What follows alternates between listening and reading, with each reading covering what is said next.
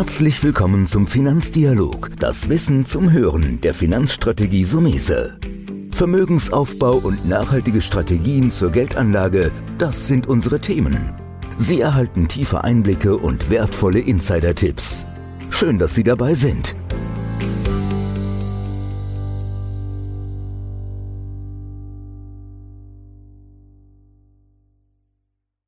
Herzlich willkommen wieder zu einer weiteren Folge von Finanzdialog.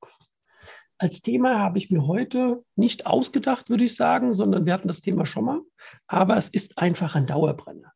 Heute reden wir mit Matthias Rich wieder über Vollmachten und Verfügungen. Und Herr Rich ist Testamentsvollstrecker und Regionsgeschäftsführer von Jura Direkt, einem der führenden deutschen Anbieter für dieses Thema.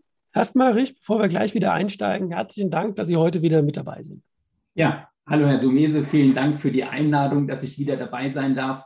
Ich war ja ganz am Anfang Ihres Podcasts schon dabei und freue mich riesig, dass ich heute hier nochmal Rede und Antwort stehen darf zu dem Thema Vollmachten und Verfügungen. Da hat sich ja gar nicht so wahnsinnig viel geändert in den letzten drei Jahren, aber es ist immer noch die gleiche Wichtigkeit, die gleiche Präsenz zu dem Thema. Mhm. Ja, und, und das habe ich auch so ein bisschen festgestellt, ja? weil das kennen wir ja schon einige Jahre und ich habe ja meine Vollmachten auch schon über euch geregelt weil ich damals erkannt habe, wie innovativ euer Konzept ist. Aber wichtiger ist ja jetzt für diese Podcast-Folge, dass wir immer wieder diesen Inhalt nach vorne bringen müssen. Und ich glaube, Sie haben es richtig gesagt, kein Hexenwerk. Bevor wir so ein bisschen loslegen, vielleicht erst nochmal die Definition für den einen oder anderen neuen Hörer bei uns. Was sind denn Vollmachten bzw. Verfügungen?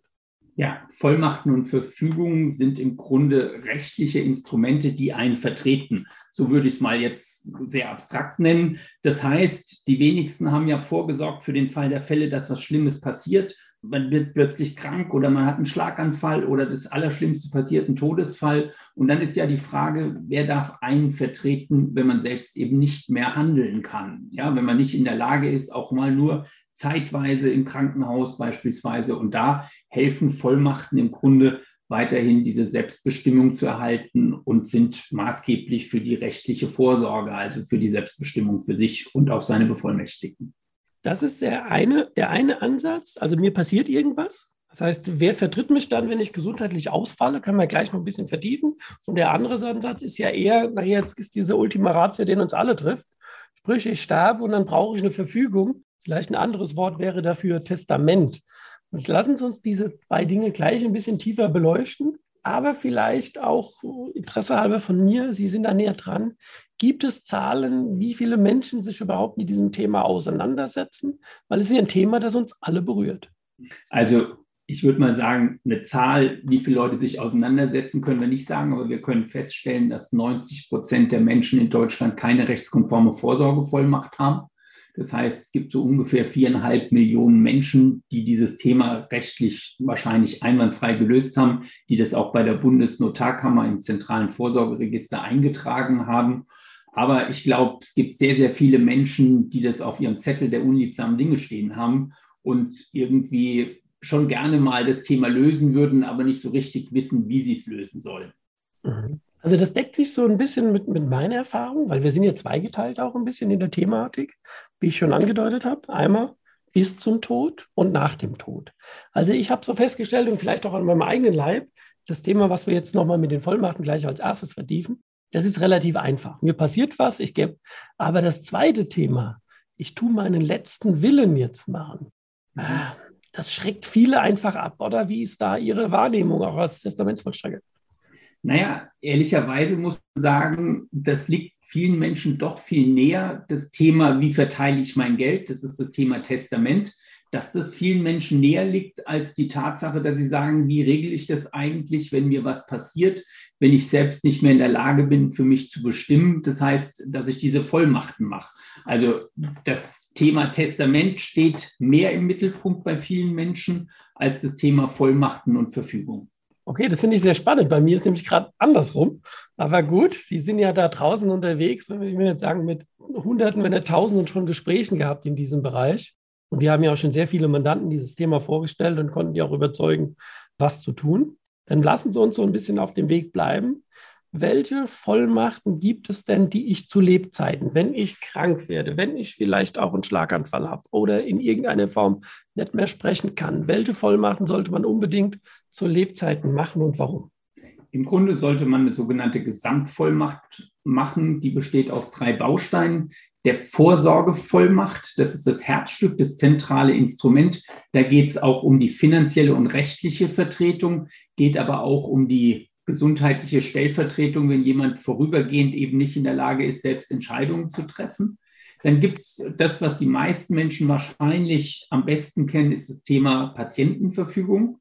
Da sollte man im Grunde zwei Punkte wirklich wissen bei einer Patientenverfügung. Sie kommt immer nur dann zum Einsatz, wenn man selbst nicht mehr in der Lage ist, sich in irgendeiner Art und Weise mitzuteilen.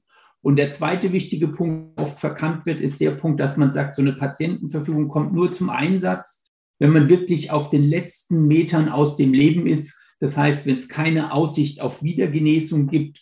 Und dann entscheidet man mit dieser Patientenverfügung im Vorfeld, ob man noch lebensverlängernde Maßnahmen möchte oder auf der anderen Seite sagt, nee, auf den letzten Metern aus dem Leben möchte ich eigentlich gar nicht mehr, dass die Medizin noch mal alles macht, was medizinisch machbar ist, sondern vielleicht auch wohl wissen, dass es ein paar Tage oder Wochen früher fertig ist, möchte ich eigentlich lieber im Kreise meiner Familie versterben und möchte gar nicht mehr, dass alle lebensverlängernden Maßnahmen angewendet werden. Und dann gibt es ergänzend zu diesen zwei Vollmachten noch eine sogenannte Betreuungsverfügung. Diese Betreuungsverfügung stellt im Grunde sicher, wer und wo möchte ich gern betreut werden und stellt auch sicher, dass die Vertrauenspersonen, die ich benannt habe, immer Entscheidungen treffen können, wenn es auch mal irgendwo ein Problem geben sollte.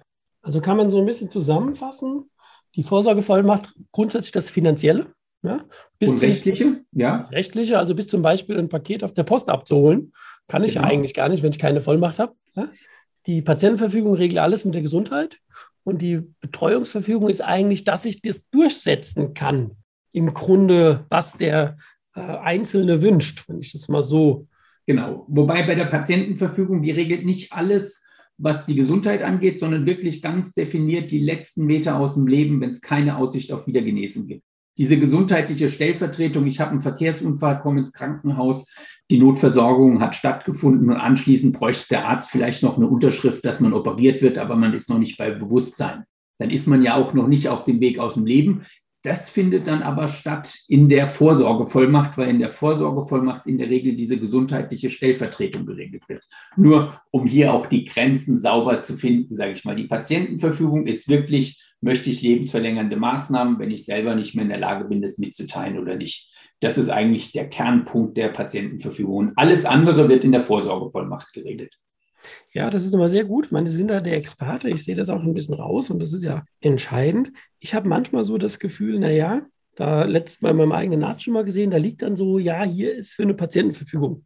Kann ich machen.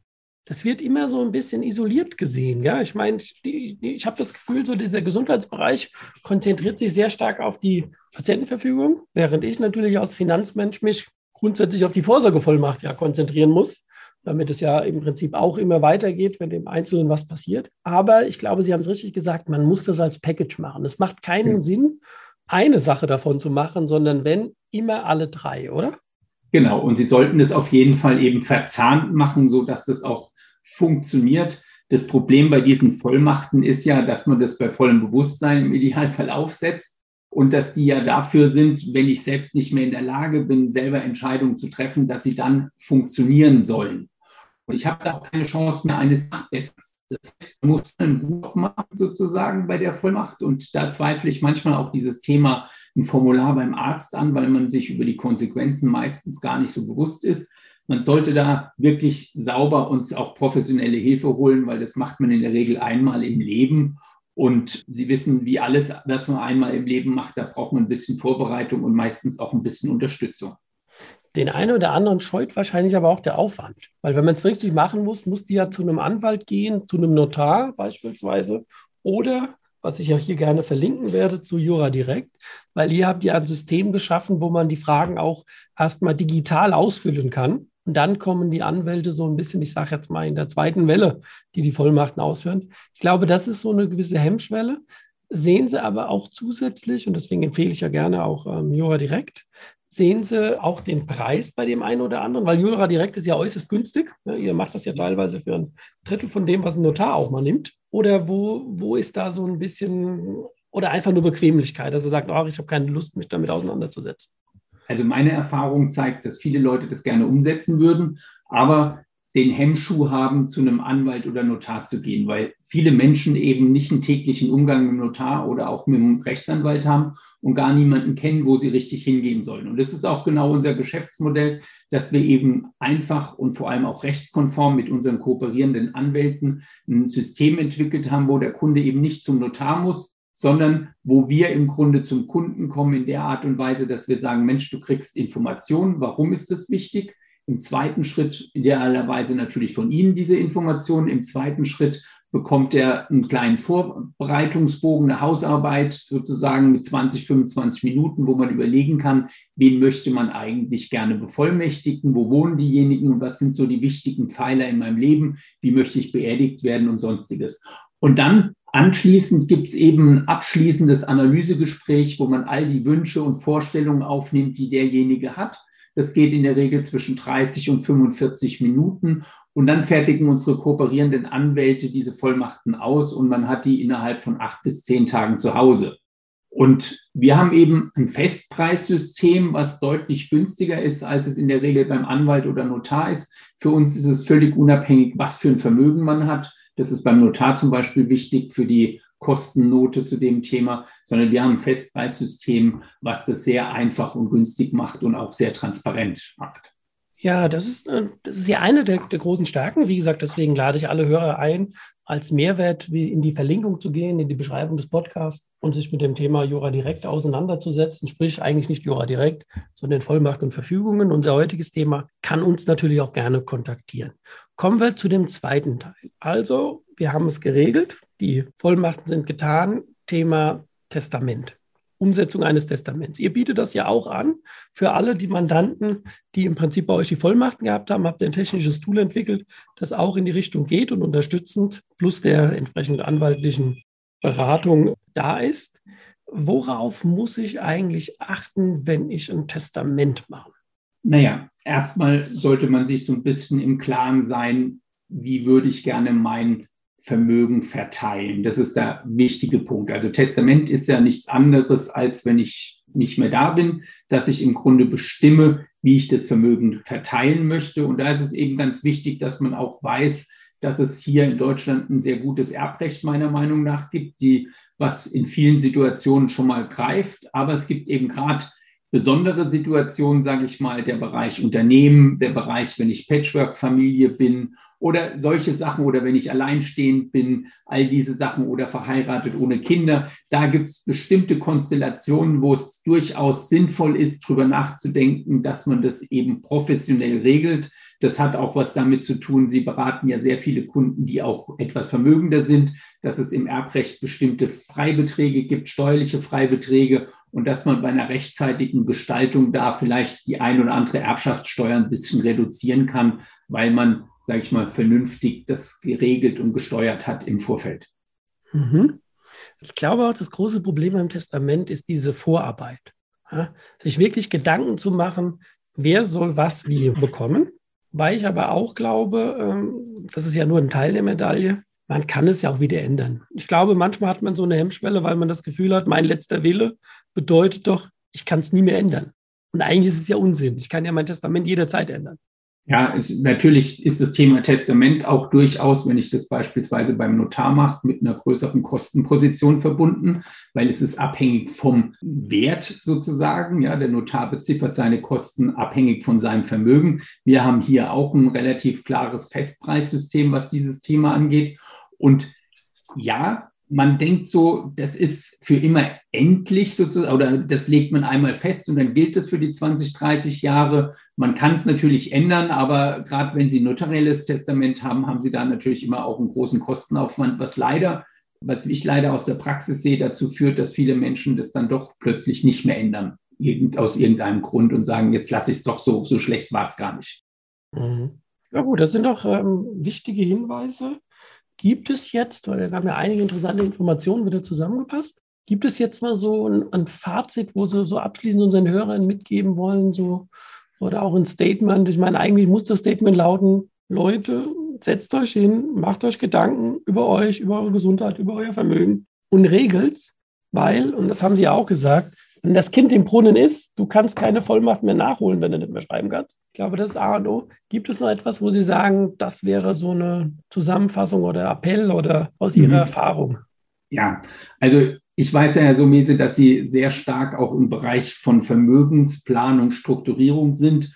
Und ich glaube, dass das die auch eine richtige Vorsorge für Depots oder Aktiendepots ist, wenn man dann rechtzeitig eben vorsorgt, weil es könnte ja durchaus auch eine Situation passieren oder für den Fall der Falle, dass wirklich was Schlimmes passiert, man plötzlich erkrankt hat, einen Schlaganfall und gerade auch in unsicheren Zeiten muss man vielleicht mal was restrukturieren. Ja, wir hatten es ja auch vorhin davon, man muss was restrukturieren und dann ist es wichtig, dass man eben Angehörige hat, ähm, oder auch einen Ehepartner hat, der dann entsprechend handeln kann. Weil das ist was, was viele eben auch nicht wissen, ist, dass der Ehepartner oder die Ehepartnerin eben nicht automatisch zur Vertretung berechtigt sind.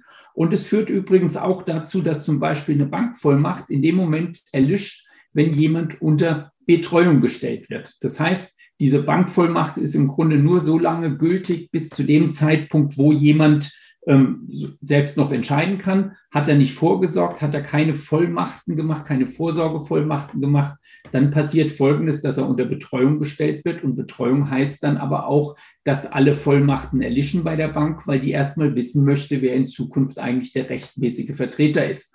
Und das ist, glaube ich, so ein großer Irrtum, den viele nicht wissen. Und gerade auch Ihr Publikum bei dem Podcast, glaube ich, für die ist es eben wichtig, auch zu wissen, dass man hier finanziell vorsorgen sollte oder rechtlich vorsorgen sollte zu dieser finanziellen Vorsorge, die Sie mit Ihnen betreiben. Ja, das ist doch ein, ein, ein gutes Statement.